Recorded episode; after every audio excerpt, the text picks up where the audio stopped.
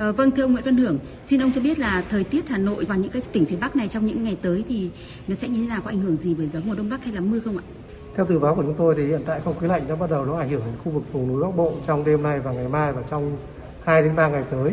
Không khí lạnh tiếp tục nó tăng cường xuống dưới tác động của không khí lạnh thì à, cái tình hình mưa ở Hà Nội cũng như khu vực Bắc Bộ nó sẽ giảm dần.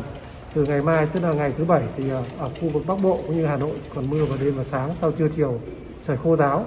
Trong ngày chủ nhật thì trời sẽ khô ráo hơn và tình trạng khô ráo kéo dài sang tuần tới. Tuy nhiên cái nhiệt độ về đêm và sáng ở cái phần Bắc Bộ cũng như khu vực Hà Nội sẽ có xu hướng giảm.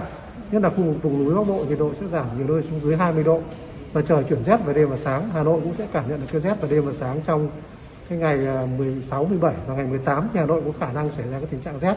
Đây là cái đợt rét đầu tiên ở Hà Nội cũng như là các tỉnh miền Bắc trong cái mùa đông năm nay 2021 và 2022.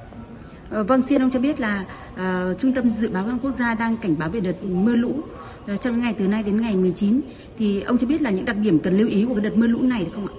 Vâng, về cái đợt mưa lũ ở các tỉnh miền Trung trong thời gian tới, chúng tôi xác định đó là một cái tổ hợp của không khí lạnh, của cái giải hội tụ nhiệt đới và khả năng của cả các vùng xoáy thấp ở cái khu vực miền Đông di chuyển vào.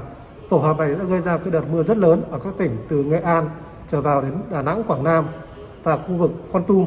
Trong đó trọng tâm mưa là cho các tỉnh Hà Tĩnh, Quảng Bình, Quảng Trị, Thừa Thiên Huế. Và chúng tôi nhận định là cây mưa nó sẽ dồn dập trong khoảng thời gian ngày 16, 17 và đêm 18 với cường suất mưa cực kỳ lớn.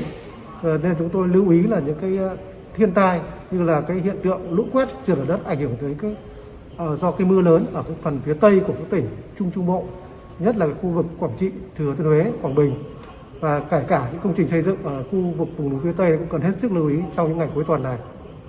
Vâng, xin được trân trọng cảm ơn ông.